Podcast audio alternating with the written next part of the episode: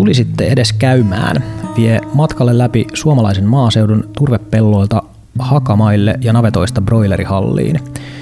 Maatalousyrittäjien henkilökohtaisten kertomusten kautta paljastuu, mitä kaikkea kärjistyneen ilmastokeskustelun taustalla on ja mitä, anteeksi, miltä nykypäivän ruo- ruoantuotanto tuntuu ilmastovaatimusten ja taloushaasteiden lisääntyessä.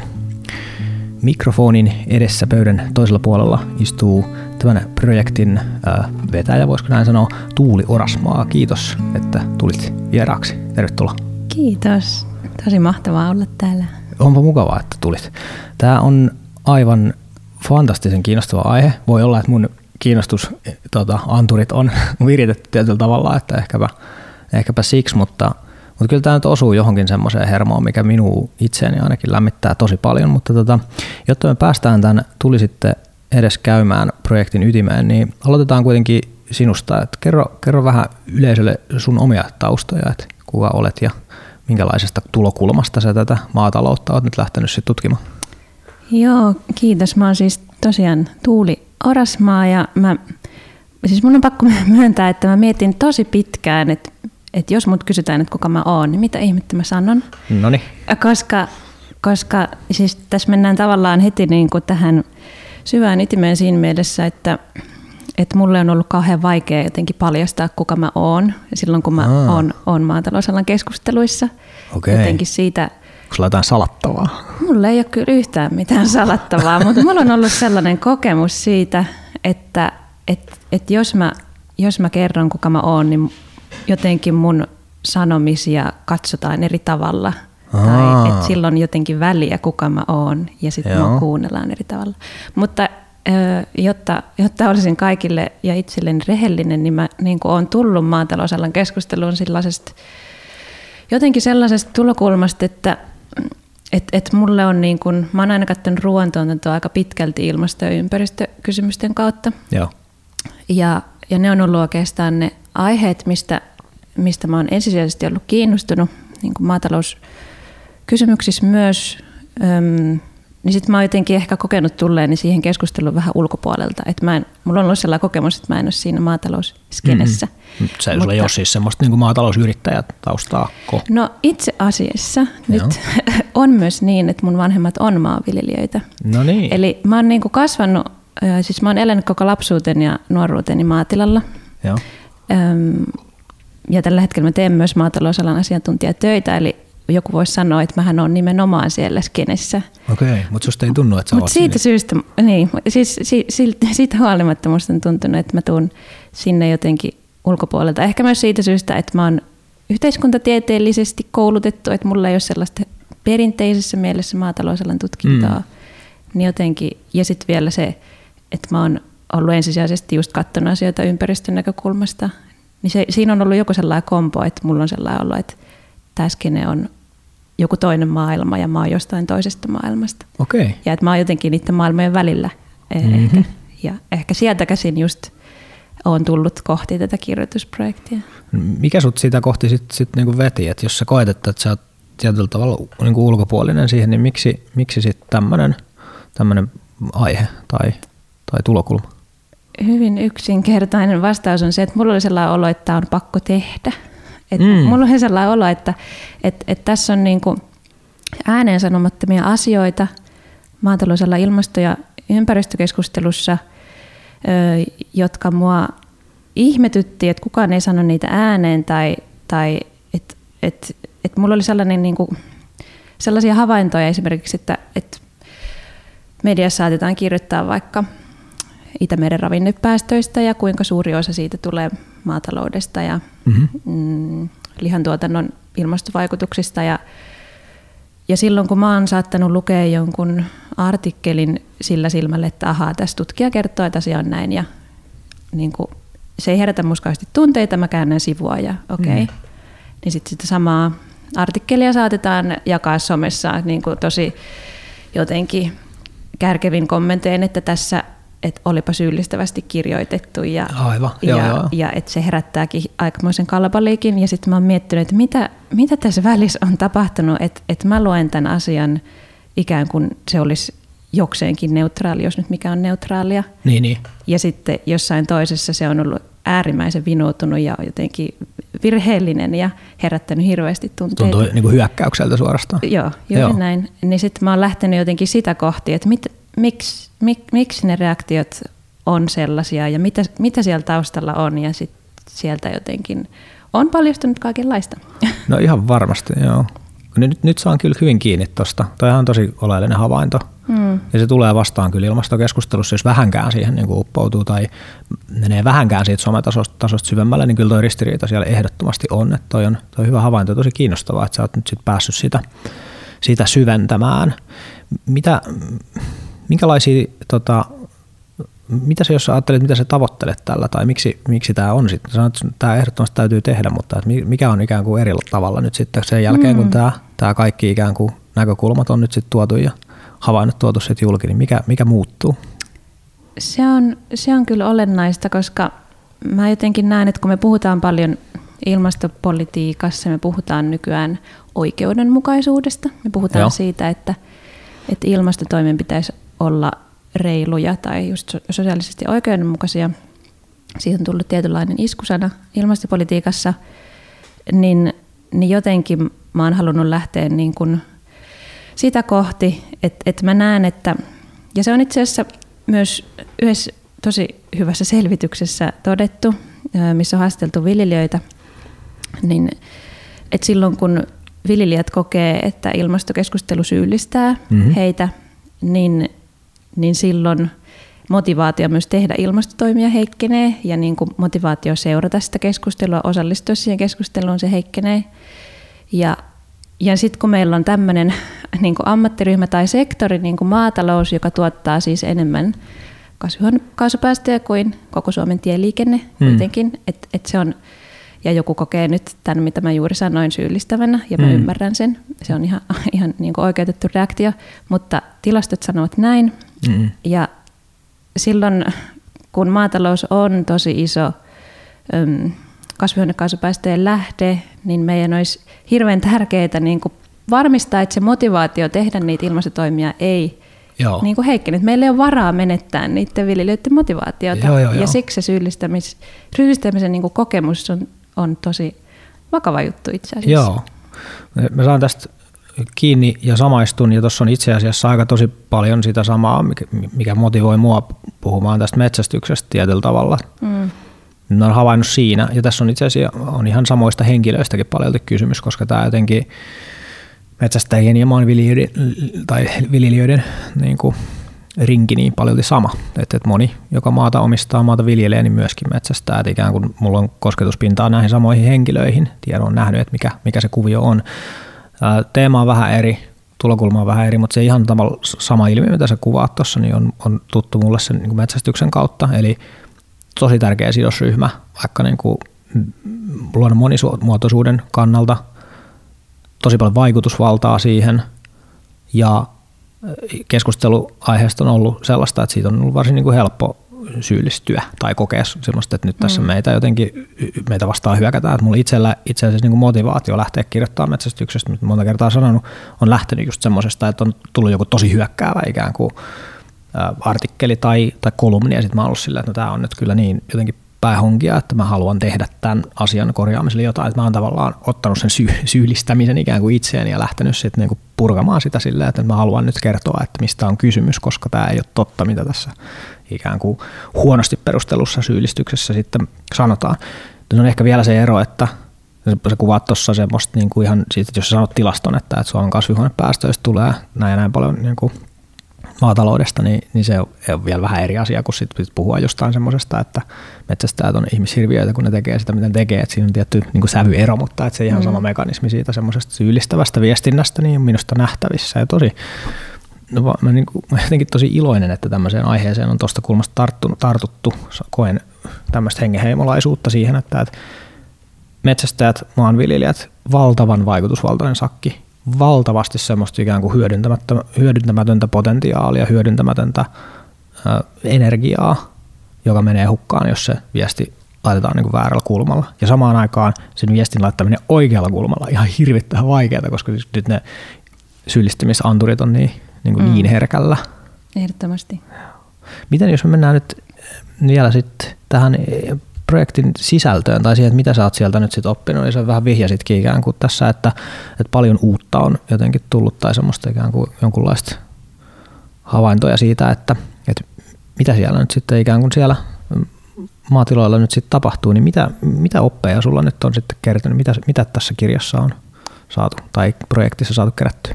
Mm, ehkä mä voin vielä pohjustaa sen verran, että tosiaan tässä kirjoitusprojektissa on, on mun lisäksi itse asiassa mukana Maria Niskavaara, joka on toinen kirjoittaja, valokuvaaja Laura Karliin, ja me ollaan niin kuin kierretty virtuaalisesti ja fyysisesti siis Suomessa maatiloilla, useita kymmeniä maatiloja ja maatalousyrittäjiä ollaan haasteltu ja pyritty etsiä tosi erityyppisiä, niin kuin eri, erilaisia niin kuin tuotantomuotoja ja tilakokoja ja just niin kuin nuoria, vanhoja ja näin edespäin.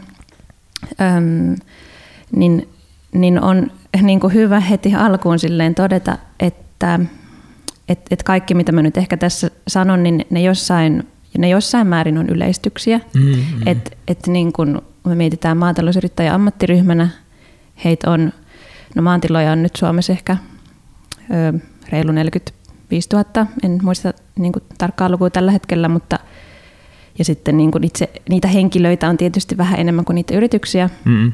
Öö, niin jos on tällainen niin kuin pienen kaupungin kokoinen lössi ihmisiä, he eivät varmasti ajattele asioista samalla tavalla. Että et sit on niin kuin, ei vaan musta liikaa korostaa. Ja, tota, ja jotenkin musta yksi niistä opeista on myös se, että, että miten ennakkoluuloisesti itse tulee tiettyihin keskusteluihin. Okay. Niin tota, että et tietyllä tavalla on niinku kategorisoinut mielessään maatalousyrittäjiä, että et tämän tyyppiset viljelijät on ehkä tätä mieltä ja tämän tyyppiset on tätä mieltä. Ja sitten yhtäkkiä, joo. kun ne räjähtääkin mun kasvoille, että mä, mä niinku, oonkin ollut ihan kauhean ennakkoluuloinen, niin ne on, ne on ollut aika herkullisia. Mutta ehkä niin kuin, mun tekisi mieli sanoa ennen kuin mennään niihin jotenkin metaoppeihin. Oh, huikea, huikeeta tiis, tiisaamista. Joo, jätetään toi vähän roikkomaan, niin kuuntelette mm. vähän pidemmälle. Niin tota, jotenkin mun mielestä äh, se, no sanotaan nyt niin, että et, et mä oon lähtenyt ehkä niihin haastatteluihin monesti sellaisella hyvin avoimella kysymyksellä, että hei, mitä sä haluaisit kertoa? Aivan. M- mitä sä haluaisit, että ihmiset tietää sun elämästä ja sun maailmasta ja siitä sun ammatista, joka on ruoantuotanto? Ja ja se on kantanut itse asiassa aika pitkälle, koska kyllä se, että, kyllä se, että se sanainen arkku aukeaa ja siellä on, siellä on hirveästi semmoista, siellä, siellä on ihan valtava tarve tulla kuulluksi. Se on, mm. se on pysäyttävää. Siis se on, se on ollut pysäyttävää niin kuin se, se tunne siitä, että, että, että ihana kun joku kysyy. Eikä? Ihana kun tulit. Eikä. Ja niin kuin, että kerrankin jotain, niin kuin, ke, kerrankin joku, joku on ikään kuin meistä kiinnostunut. Joo, joo. Ja tota, se, se, on ollut, se on ollut tosi sykähdyttävää, mm, mutta ikään kuin se kantava teema, mihin mä nyt jo tuossa viittasinkin alussa, niin se on, se on oikeasti se, että ilmasto- ja ympäristökeskustelu tuntuu monesta syyllistävältä. Joo. Ja, ja sitä, sitä kohti mä oon just lähtenyt, niin että, että no minkä takia, minkä, minkä takia se tuntuu siltä. Ja tota, siellä on niin kuin, no ei voi sanoa, että kaikkien mielestä se on syyllistävää, että jonkun kyselyn mukaan noin puolet maatalousyrittäjistä kokee, että ilmastokeskustelu syyllistää ja puolen mielestä he joko eivät osaa sanoa tai sitten heidän mielestä ei ole syyllistävää, mutta että mm-hmm. se oli tosi läpitunkeva se fiilis, että meitä ei ymmärretä, meitä ei arvosteta ja, ja, ja ihmiset on niin kuin, tuntunut lopullisesti erkaantuneen maataloudesta ja maaseudusta. Ja että siellä on hirveän semmoinen niin kuin kokemus, että, että voi kun te tulisitte nyt käymään, voi kun te tulisitte kuuntelemaan, että tietäisitte niin kuin mitä tämä on. Tämä on niin kovaa kamaa. Jos jotenkin heti, heti haluan mm, tuoda takaisin tähän ton, mitä sä sanoit niin kuin aluksi, että, että sulla oli se jotenkin huoli tai semmoinen, että, että se tuut ulkopuolelta tai että, että sä et niin kuin kuulu ehkä tähän porukkaan. Mutta mä haluan nyt niin sanoa tässä, että toi kysymys, että, että mitä sä haluaisit niin kertoa tästä, niin, niin mä väitän, että se purkaa sen asetelman niin täysin. Siis se, että sä tuut tuolla asenteella mihin tahansa porukkaan sisään, niin on tosi harvinaista, että se porukka niin torjuisi, jos se uskoo siihen, että, että sä oot vilpittömästi liikkeellä. Se totta kai, että jos sä tuut siellä nyt sitten niin vääränlaiset haalarit päällä tai, tai jotenkin signaloit tosi voimakkaasti, että mä aion nyt etsiä, että tota, kaikki tavat, millä sä oot niin väärässä ja sitten esität sen kysymyksen, että mitä sä haluaisit kertoa, niin sitten sit, sit sen voi mokata.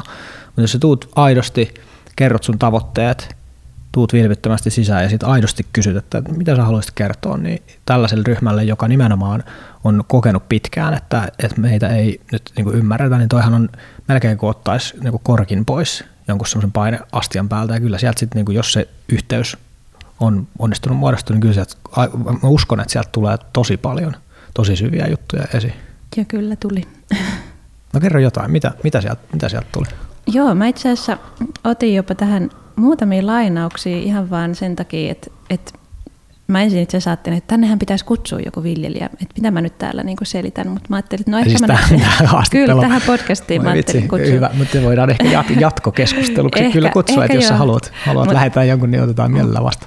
Mutta mä jotenkin ajattelin, että ehkä niin kun, tuon heitä nyt näiden muutamien lainausten kautta, kautta. Mä voisin ehkä aloittaa niin tästä, mikä, mikä niin kuvaa tätä tätä tunnetilaa Joo. Ja ehkä ilmiötä. Tämä on tällainen lampaanlihan tuottaja, joka on sanonut näin. Koko ajan joka suunnasta pientä tökkimistä. Joku on vinossa, eläimet, ympäristö, hinnat, tuotteet. Se alkaa väsyttää semmoinen. Kun voimavarat on muutenkin vähissä, niin pienikin juttu väsyttää – jos vaikka talous on kehnosti, lapsi on kipiä tai koulussa huolia, itse on kipiä, niin kaikki ylimääräinen tuntuu. Tuottajat on ihan loppu. Ja, ja tämä oli niinku sellainen kohtaaminen, missä kun mun, mun mielestä on niinku, joissain piireissä ehkä ajatellaan, että tämä tämä on sitä niinku samaa laulua jotenkin, että, mm.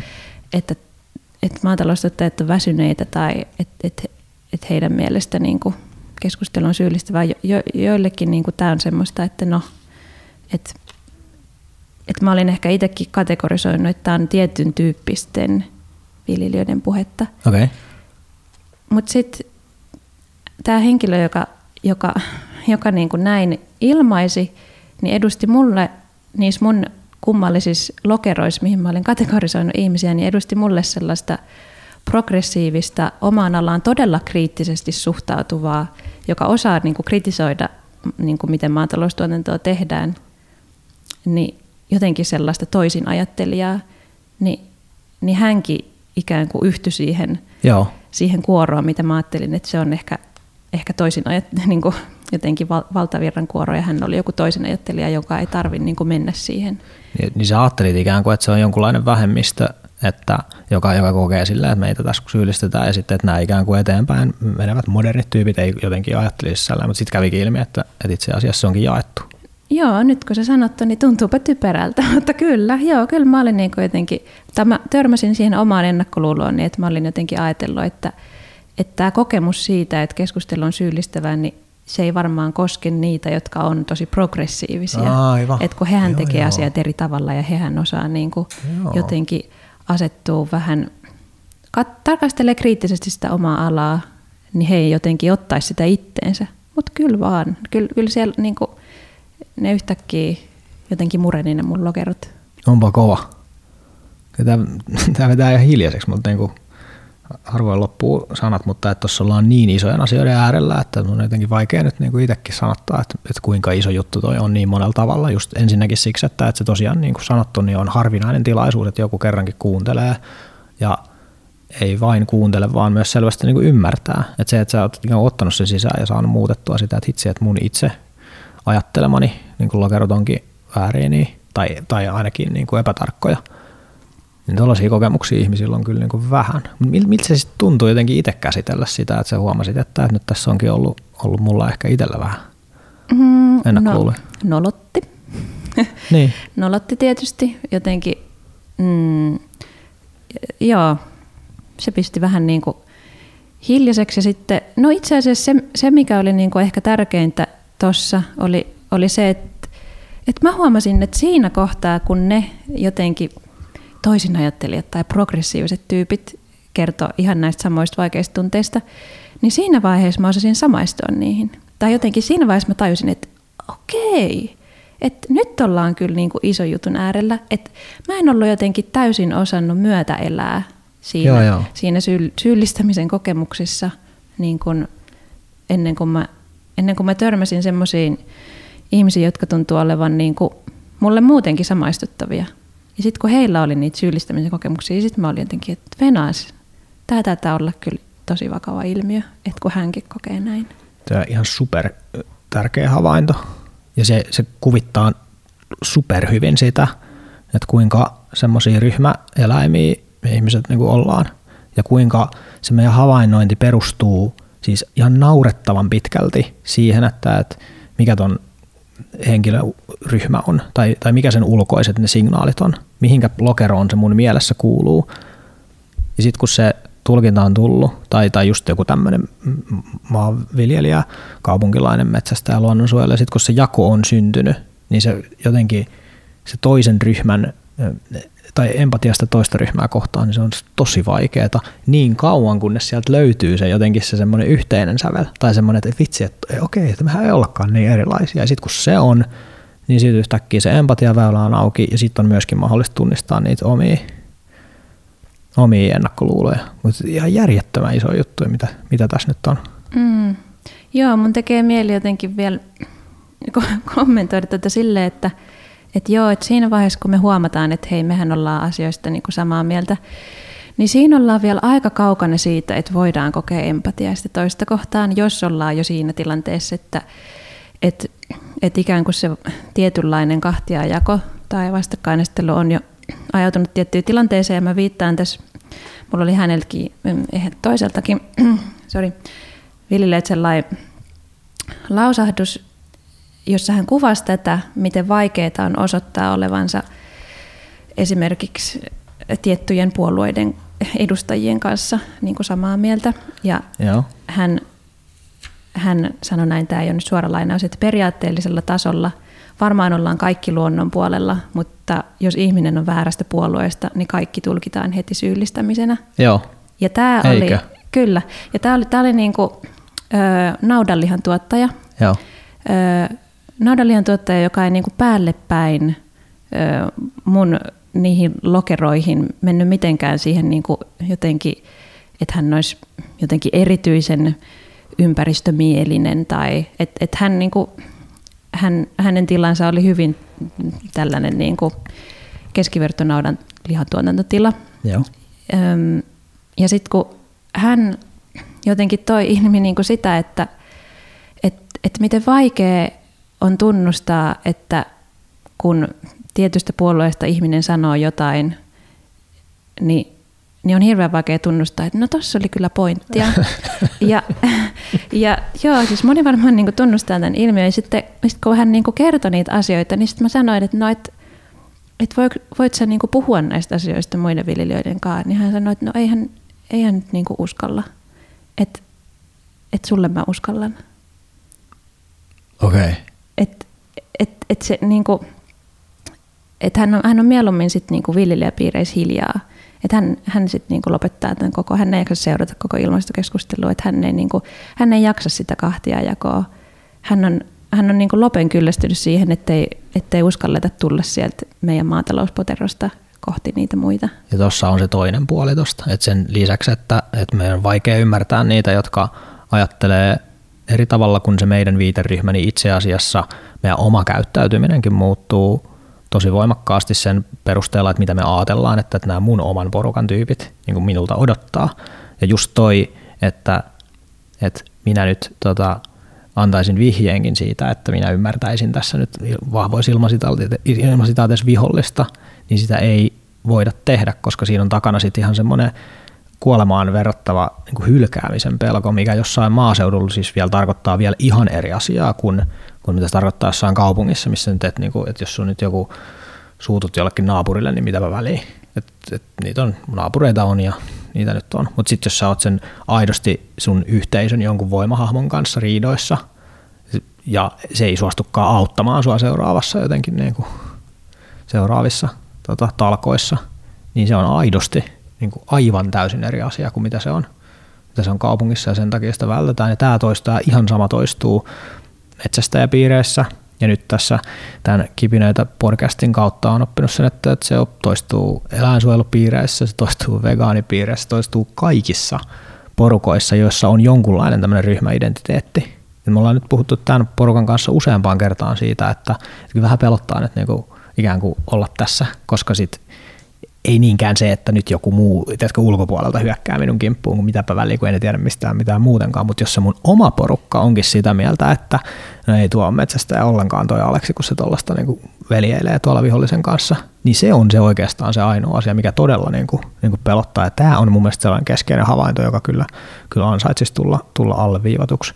Eikö tuossa ole vielä sitten sekin, että siinä on mukana se, että mä ajattelen varmaan yksin tälle. Nämä kaikki muut ajattelee yhdellä tavalla ja minä olen ainoastaan niin kuin yksin jotenkin eri mieltä tässä tai ajattelen. Mm, joo, siis se liittyy siihen, että siis tämä tunnettu ilmiö niin vastakkainasettelu silloin, kun, silloin kun jotenkin koetaan, että, että keskustelussa on, ollaan asetettu ääripäihin ja kumpikaan ääripää ei ole mua varten, silloin, silloin moni niin kuin hiljenee ja sitten se on se se on tietynlainen just valheellinen kuva siitä kahtiajaosta, Kyllä, että sitä kahtiajakoa ei ole. Ja sitten kun mä en löydä jotenkin, mä en löydä sitä sellaista, mikä tämä nyt on, tällaista jotenkin keskitien kulkijaa, johon mä voisin liittyä, niin en mä itse uskalla olla se ensimmäinen, joka niin kuin nousee joo, sieltä joo. taistelukentälle.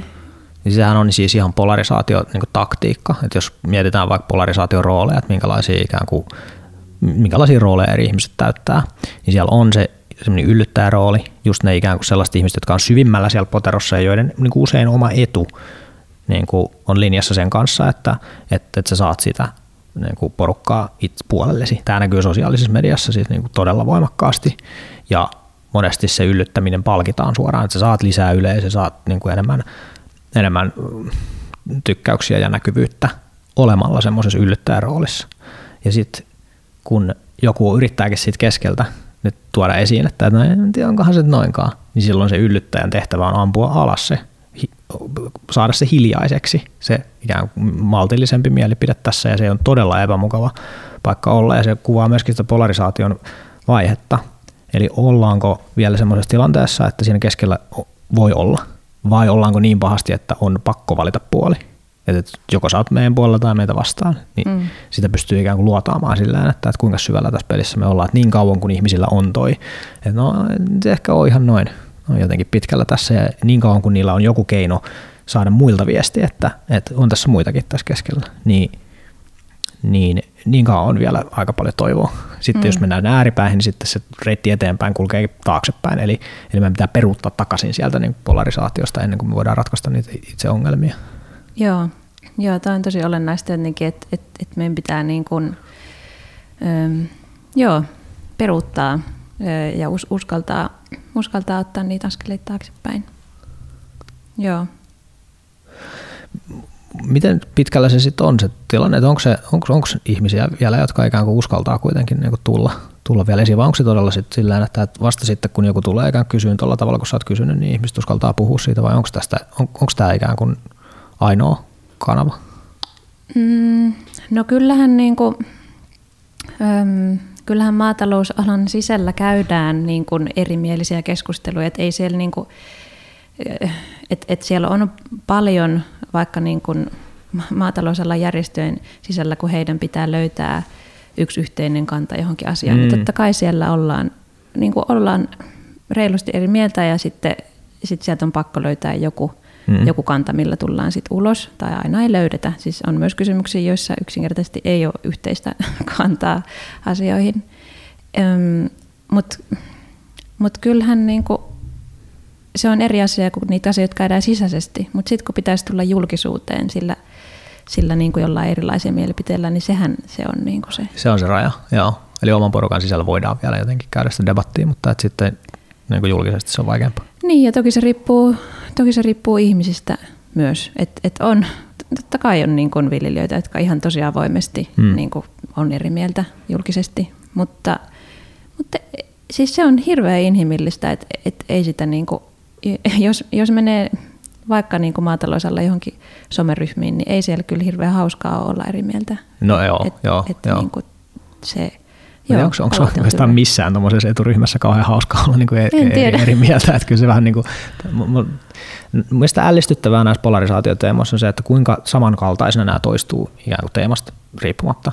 Okei, luonto on, on se, minkä kautta mä oon lähtenyt tätä tarkastelemaan, mutta sitten kun on katsellut sivusta vaikkapa sit johonkin niin kuin tasa-arvoon liittyviä teemoja, niin siinä on itse asiassa ihan samanlaisia konfliktin jotenkin niin kuin jakautumisia ja muita näkyvissä. No, yksi, mikä mulle nousee tästä heti nyt tosi voimakkaasti pintaan on se, että tätä nyt just tarvitaan, että just tämän tyylistä keskustelua, tämän tyylistä taustattamista ja tämän tyylistä niin journalismia tarvitaan, niin mä uskon, että aika harvassa on ihmiset, jotka olisivat eri mieltä tämän kanssa. Ja jos menet esittämään tälleen tuonne kadulle, että pitäisikö meidän ruokkia tätä polarisaatiota, pitäisikö meidän antaa enemmän tilaa ääripäälle vai pitäisikö meidän koittaa tulla nyt niin kuin yhteen, siihen erityisesti tämmöiseen maailman aikaan, missä sitä ikään kuin kansakunnan yhtenäisyyttä yritetään siis aktiivisesti horjuttaa ulkopuolelta, niin aika vaikeaa on löytää niitä ihmisiä, joiden mielestä tämä on, niin kuin, että olisipa siistiä, että olisi lisää polarisaatiota. No nyt mä otan tässä, ja tiedänkin meidän aikaisemmista keskusteluista kuitenkin, että tässä on tämän tyyppisen keskustelun edistämisessä niin jotain haasteita. Eli ei meekään sillä että, että kun sulla on näin uskomattoman arvokas paletti, mikä tässä on, mä oon siis aidosti vaikuttunut siitä, mitä, tässä mitä te olette tässä tehnyt, niin voisi ajatella, että ei mitään, että pistetään tämä isoon painokoneeseen ja internettiin ja tota, niin julki, mutta meneekö se näin? No, mm, ehkä mä sanoisin, niin kuin, että eh, no jotenkin niin kuin tässä, on, tässä on monta haastetta, että, että lähtökohtaisesti ehkä ne asiat, mitä me halutaan lukea, on aika konfliktihakuisia tai mm. että me niin kuin, on, on paljon helpompi saada näkyvyyttä jollain niin kuin konfliktilla kuin konfliktin ratkaisulla. No että et, et tavallaan niin kuin, me, me halutaan lukea jotenkin mehukkaita juttuja siitä, kuinka, kuinka asiat on mennyt pieleen ja sitten semmoinen niin rakentava keskustelu ei, ei kauhean helposti saa niin kuin tilaa, mutta ehkä, niin kuin, ehkä vielä totakin haastavampi juttu on, no joo, jotenkin se, että, että, että miten itse pystyy niin kuin käsittelemään semmoisia rakentavia keskusteluja, että et, et mäkin olen niin kuin mennyt niihin keskusteluihin tosi vahvasti silleen kuuntelemaan. Ja sitten yhtäkkiä, kun tuntuu, että, että niissä pitäisi löytää joku, joku ratkaisu, että siitä voi, voidaan tulla ulos, Joo. Niin, niin se onkin itse asiassa ollut, ollut ehkä se niin kuin kaikkein vaikein juttu. Tarkoitatko sä, että se, se kuunteluosuus niin kuin onnistuu ja se, se saadaan aikaan, mutta että sit, kun se ei vielä ainakaan nyt niin kuin tällaisten isojen ongelmien suhteen vielä riitä, vaan että jotain ratkaisuitakin pitäisi löytää, niin se ratkaisuosuus niin kuin ikään kuin on se vaikeampi? Joo, ehkä jollain tavalla sitä, että, että me puhutaan paljon siitä, että meidän pitäisi kuunnella toisiamme. Joo. Mutta aina ei ehkä niin kuin tajuta sitä, että silloin kun kuunnellaan, niin tavallaan se seuraava askel pitäisi jollain tasolla olla se, että me otetaan myös huomioon sen toisen ihmisen näkemykset siinä, mitä me tehdään. Ja et, et jotenkin, joo, joo. Et, et, et sitten se kompromissi, mikä syntyisi siitä, kun me ollaan kuunneltu toisiamme, onkin jonkun mielestä ihan paska. Niin. Ni, niin se, se, se niin kuin on saanut mut välillä jotenkin hämilleen, että et joo, että et me voidaan niin kuin kuunnella toisiamme, mutta ollaanko me ihan valmiita niin kuin huomioimaan toisiamme sitten kuitenkaan.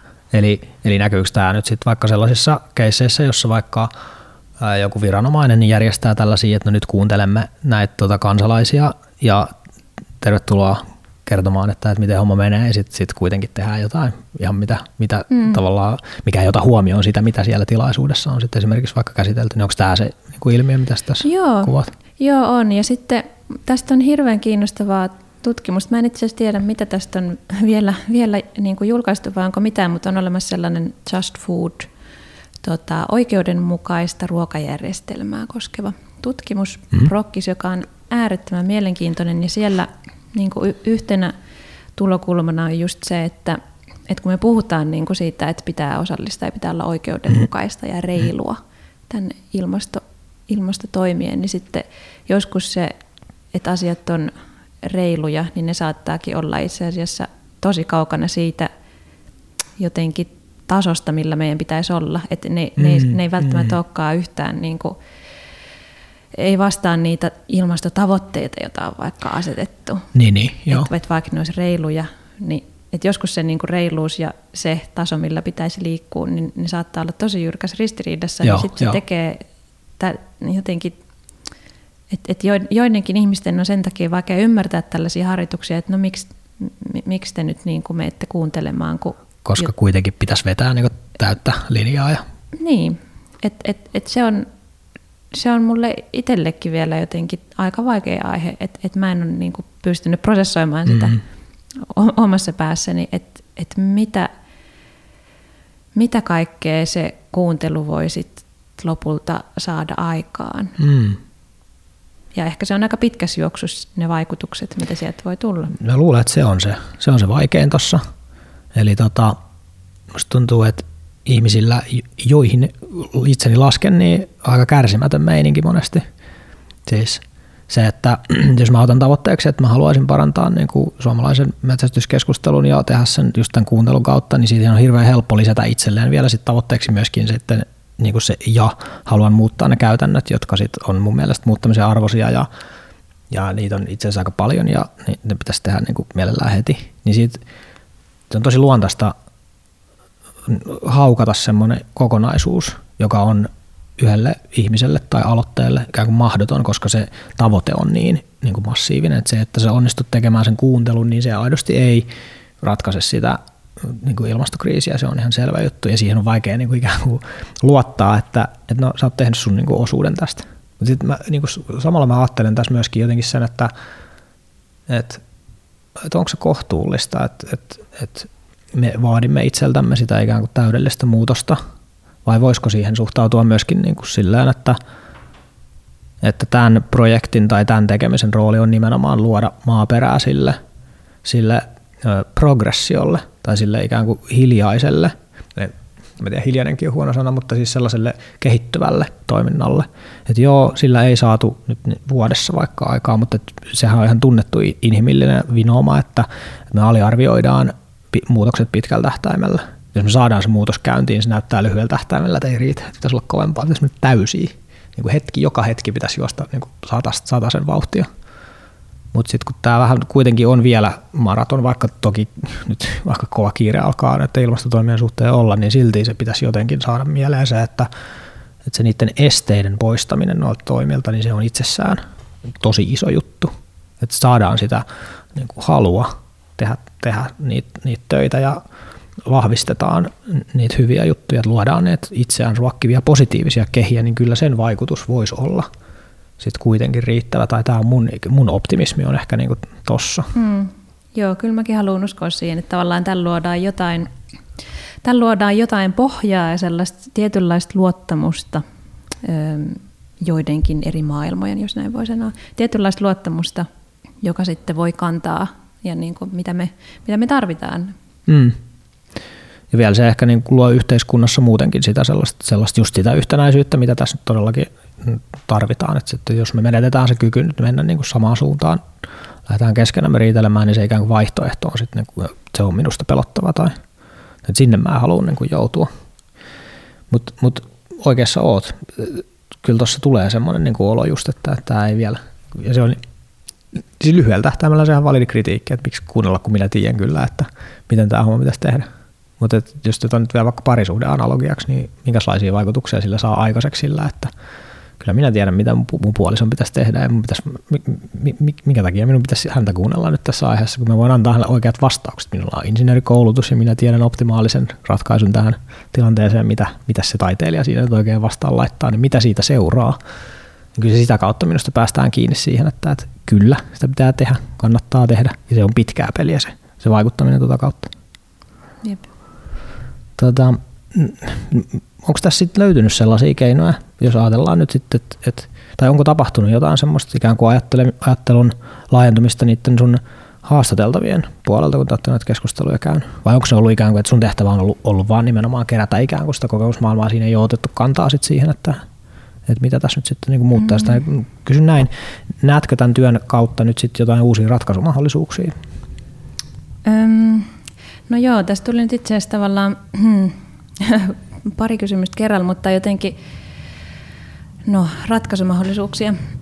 Tota, joo, mun mielestä tavallaan tämä kohtaaminen, kohtaaminen on tietyllä tavalla ja sen, niin sen näkemyksen monipuolistaminen, että, että, että mitä, mitä maatalousyrittäminen on ja niin kuin millaisia maailmankuvia maatalousyrittäjillä on, niin jotenkin se tuntuu tosi olennaiselta, että siinä ihmisillä saattaa olla ihan niin kuin hyvästä syystä aika yksioikoisia mm. niin kuin näkemyksiä siitä, että, että mitä, mitä maatalousyrittäminen on, koska se näyttäytyy meille mediassa niin kuin, tiety, tietynlaisena ja tietynlaisia mielipiteitä tuodaan meille esiin, niin, niin jotenkin niiden mielipiteiden kirjon niin kuin osoittaminen öm, olisi, olisi suurelle yleisölle hirveän tärkeää.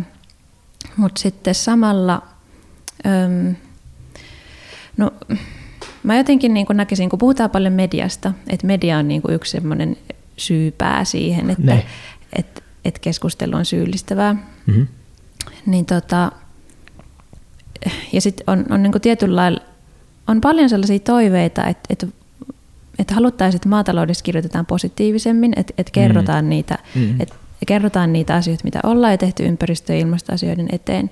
Ja se on, se on myös ihan oikeutettu toive, mutta samalla ähm, yksi ilmastojournalisti, jota on tähän haasteltu, niin hän, hän kuvasi niin kuin sitä niin, että hänen mielestä se ratkaisu ei ole, että tehdään aurinkoisia juttuja, vaan että tehdään kunnianhimoisempia juttuja.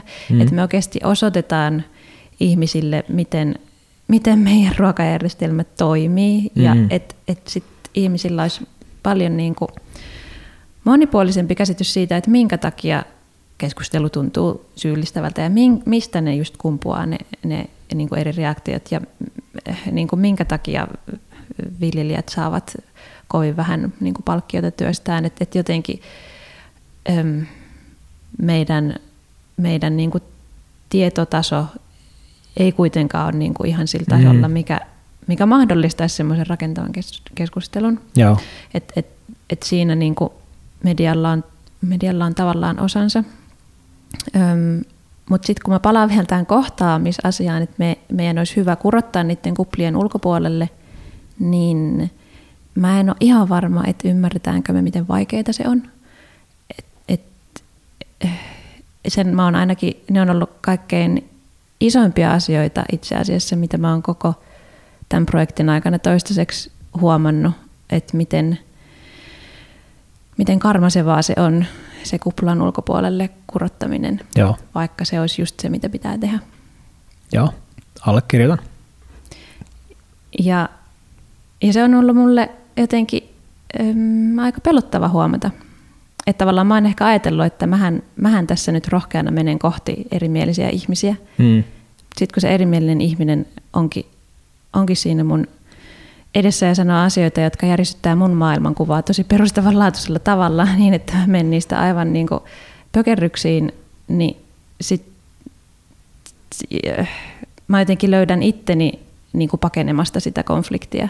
Mm. Vaikka se on just se, mitä mä ajattelisin, että mm. tähän meidän pitää tehdä. Mä en ole pystynyt tekemään sitä.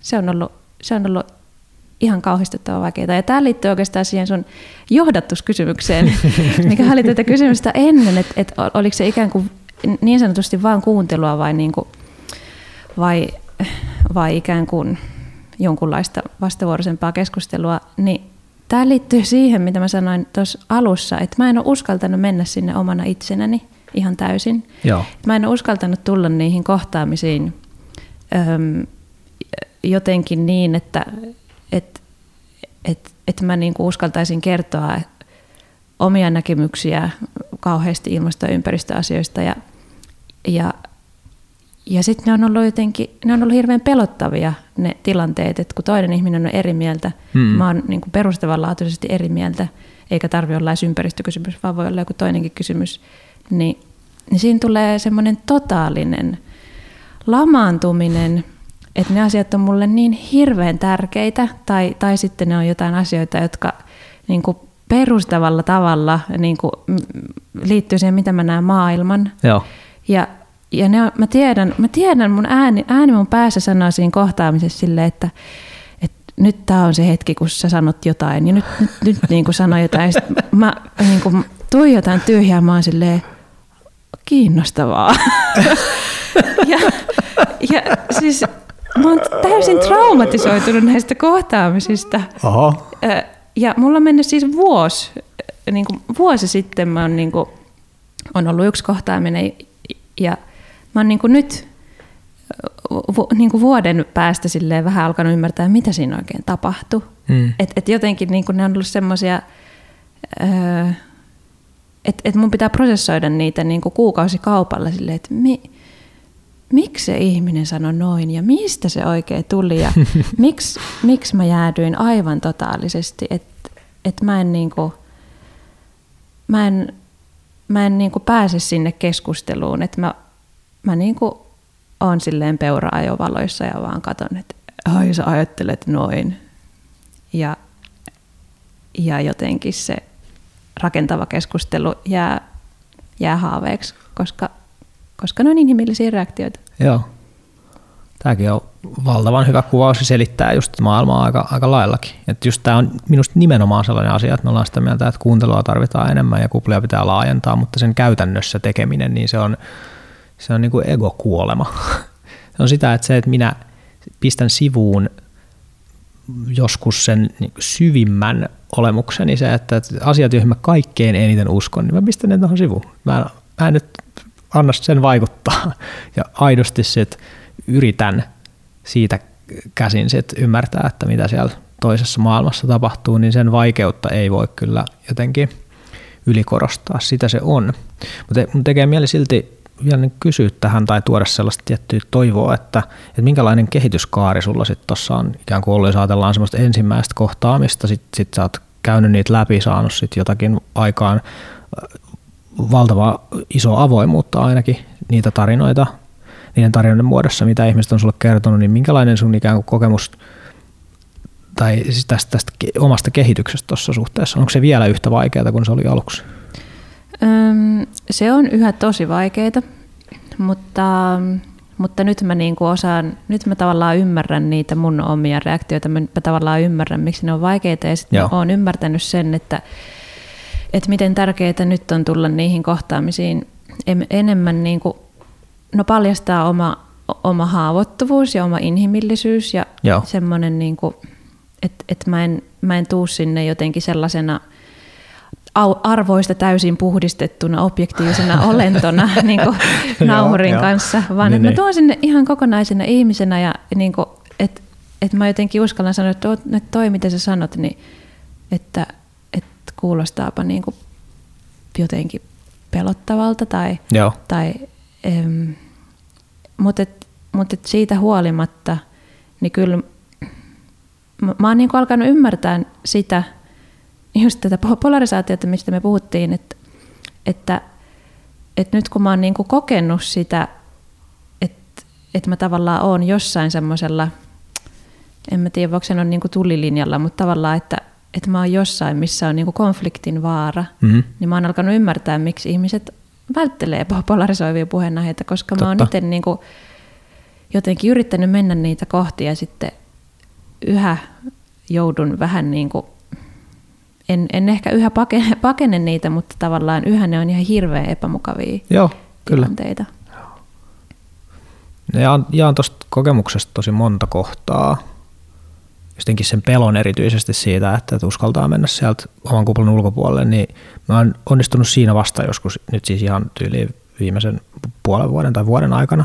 Et siihen asti tosiasiassa, vaikka se mun oma kuvakin on ollut aika vahvasti sellainen, että mä puhun näistä aiheista nyt niin kuin monipuolisesti ja ymmärtäen ja niin kuin kuvittaen ja muuta, niin tosiasiassa mä oon kuitenkin ikään kuin puhunut siitä sisimmästä siitä omasta porukasta ja ehkä kuitenkin niin kuin omalle porukalle.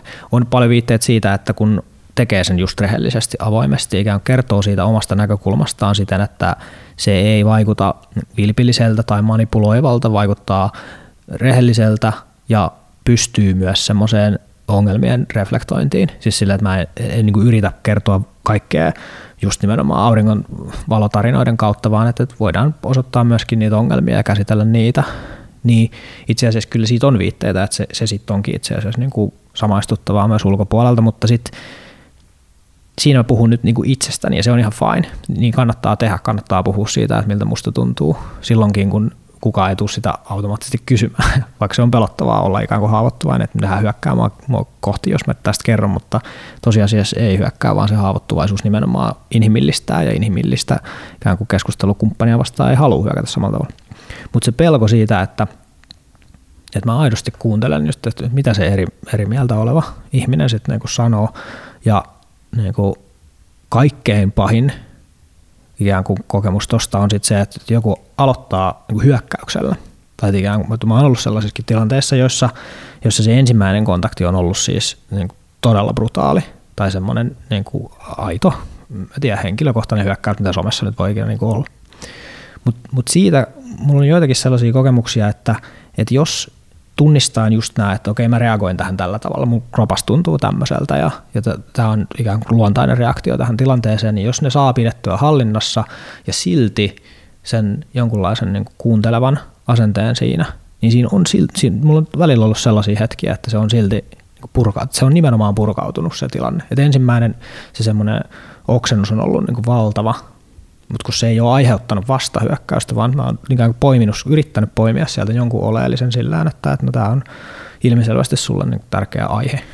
Ja sitten sitä kautta päästy niin kuin eteenpäin, niin sitten siellä onkin tapahtunut niin kuin ihmeellisiä sellaisia asioita, että, että, että aloitettiin hyökkäyksestä, mutta lopputulos olikin se, että no okei, okay, että no hyvä, että nyt kuuntelit. Tosi vahvasti samaista. Minusta oli niinku hauska se semmoinen niinku hetki, kun mä oon ajamassa äm, tällaiselle eläintilalle ja sitten mä oon niinku, äh, karttapalvelu näyttää, että kaksi minuuttia maaliin ja mä siinä niinku ajan ja sitten kännykkä soi ja sitten tämä tilan, tilan pitäjä niinku soittaa ja kysyy, että mä haluaisin vielä kysyä, että, että kuka sä niinku olitkaan ja että että ajattelitko sä, että maanviljelijät on ihan perseestä? Ja sitten mä ajattelin, että no onpa hyvä, kun kysyit, kun en mä kyllä ajattele, että et, et, mä luulen, että meillä on aika paljon juteltavaa ja se oli Joo. huikea päivä. Siis kun siinä oli sellaista avoimuutta niin kuin siitä ensimmäisestä sekunnista lähtien, että et hän niin kuin, ja sitten hän, hän oli niin kuin, hirveän kiinnostunut siitä, että miltä asiat musta näyttää. Ja hän joo, niin joo, kysyi joo. sitä, että no, että no mitä sä nyt ajattelet tämän vierailun jälkeen. Ja et, et siinä mulla tuli sellainen olo, että no nyt mä uskallan jotenkin tulla omana itsenäni tähän, Just kun hänkin on, hänkin on tavallaan tullut sitä konfliktia kohti. Että et sitten mm. ne on mm. ollut ehkä niin kuin, itse asiassa joo, mä otin täältä, mä oon kirjoittanut päiväkirjaa, kun mä oon käy, niin käynyt näissä haastatteluissa – koska mä oon ollut aivan totaalisen sekaisin monen haastattelun jälkeen ja joutunut purkamaan näitä mun tuntoja. Niin tota, t- siis, täällä oli tämmöinen niinku hetki, että, että mä oon ollut sellaisella kasvintuotantotilalla ollaan oltu vierailulla ja sitten sit siinä ollaan niinku kahvikupin ääressä rupateltu ja sitten jossain vaiheessa sanoin, että no, että nyt pitää varmaan ottaa nauhuri esiin, kun tulee hyvää settiä, että en jaksa kaikkea kirjoittaa. Ja sitten tämä viljelijä niin kysyi, että ot, ot, ot, Oletteko te jotain vihreiden agentteja? ja, ja sitten mä että no joo, niitä just. Ja siis jotenkin ajattelin, että tämä, tämä oli niinku todella absurdia. Ja mä en uskaltanut jotenkin sanoa, että... Ne. Mä en uskaltanut niinku sanoa, että, että no, tai jotenkin kysy, että tavallaan, että mistä sulle tuli tällainen fiilis. Ja jotenkin mm. mä, mä jäädyin jotenkin ihan totaalisesti, että no mistähän toi nyt tuli ja en, en, en nyt jotenkin, ei nyt tartuta tähän. Ja mä olin sen jälkeen kirjoittanut mun päiväkirjaan sen päivän jälkeen, että, että, että se, jäi, se jäi mun mieleen. Mä kirjoitin näin. Tuntuu pahalta, että minua luullaan vakoajaksi. Vielä pahemmalta tuntuu, etten sanonut, että tuntuu pahalta, Aa, että en uskaltanut jo, jo, kohdata. Joo.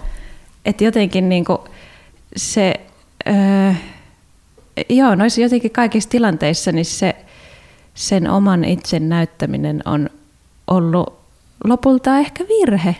Tai siis se, että mä en ole näyttänyt itseäni, niin, niin. niin se on ollut jotenkin se virhe. Että ehkä tosta olisi ollut olisi voinut tulla niin kuin uskomaton keskustelu tuosta niin kuin vihreiden agentti niin kuin Joo. väärinymmärryksestä, mutta sitten kun toinen osapuoli oli aika epäileväinen ja niin kuin tuntui, tuntui, ettei ehkä itsekään sano kaikkia asioita suoraan, mm. niin sitten en mäkään oikein uskaltanut sanoa suoraan. Mutta sitten kun joku tulee ja pamauttaa, niin kuin, että hei, että, mm.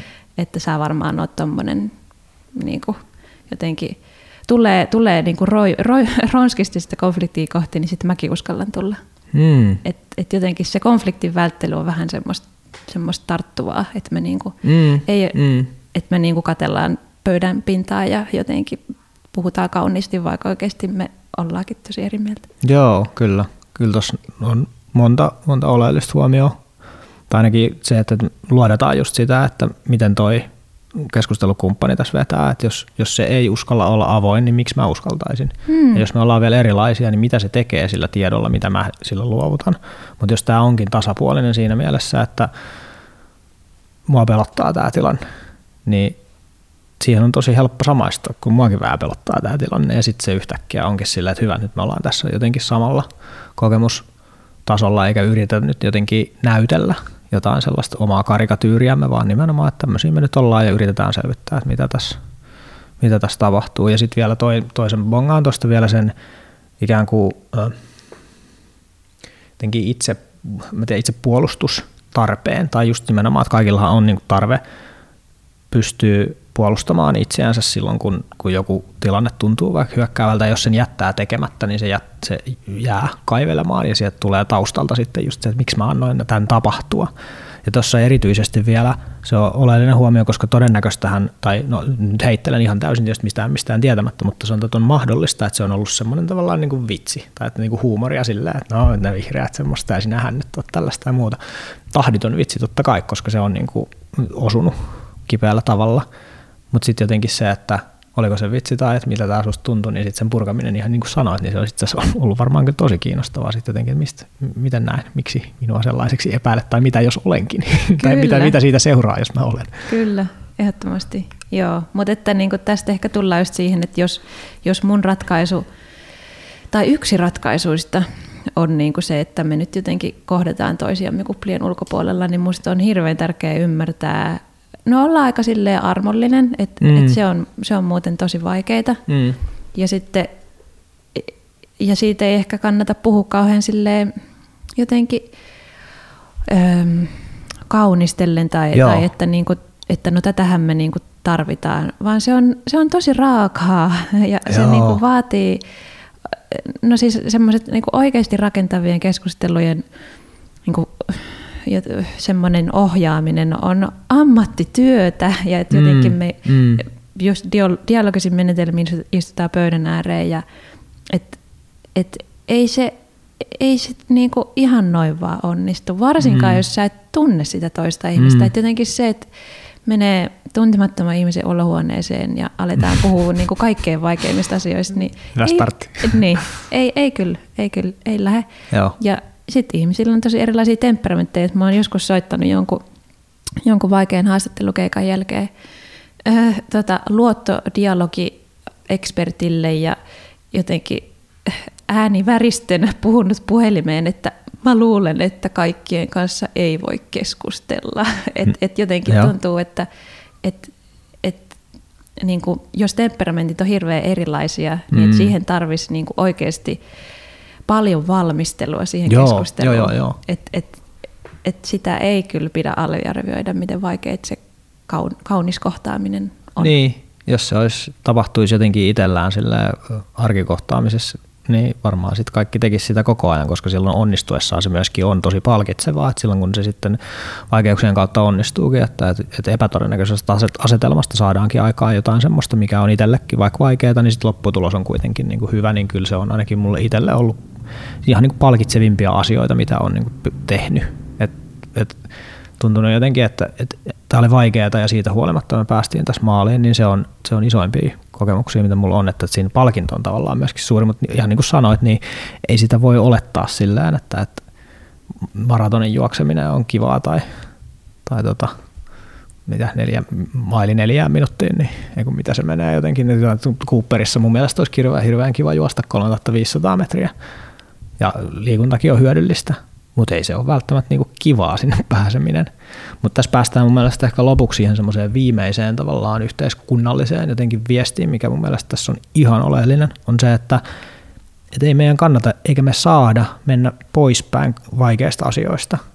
Me pitää vaan osata valita ne oikeat vaikeat asiat. Totta kai mä niin sanoin, että, että konfliktit on vaikeita ja näin ollen niitä pitäisi aiheuttaa, koska se on vaikeaa. Tämä, tästä ei tietenkään kysymys, vaan, vaan just, että meidän pitää löytää just noita oikealla tavalla rakentavia vaikeuksia, jotka sitten rakentaa meitä itseämme aika paljon, mikä minusta on ehkä kaikkein vaikuttavinta tässä, että sä oot joutunut kohtaamaan niiden ihmisten lisäksi tai heidän kauttaan tosi paljon sinua itseäsi ja kuunnella reaktioitasi ja miettiä, että miksi tämä tällaista on ja vielä hyväksyen sillä, että jos se ikään kuin tuossa noita reaktioita kuunnellessasi lähtisit esittämään tuomiota siinä, että ei tälleen saisi, en mä saisin näin ajatella, niin sitten yhtäkkiä saat sen saman kuuntelemattomuuden ääressä, mitä sä jotenkin yrität tuossa tossa jotenkin välttää.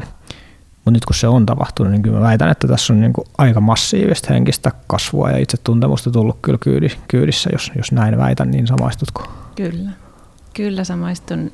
Ja vielä pakko sanoa tuohon niin yhteiskunnallisen viestiin, niin tämä sovittelija Mirjam Attias, jonka tekstien ääreen Aleksi olet mut ohjannut hyvin, niin, niin hän on kirjoittanut todella ansiokkaasti polarisaatioista ja niin kuin konflikteista. Joo. Ja, ja niin kuin siitä, että meidän ei pitäisi yhteiskuntana pyrkiä siihen, että meillä ei ole konflikteja. Todellakin.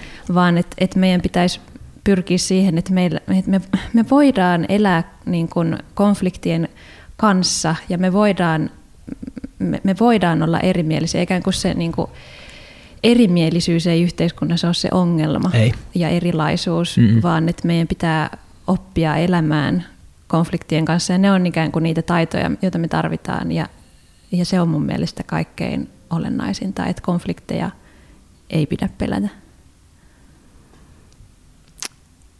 Mielestäni tämä on täydellinen lopetus, ellei ole jotain vielä, mitä haluat, tai mitä on jäänyt sanomatta, mitä haluat vielä vielä tuoda tähän mukaan?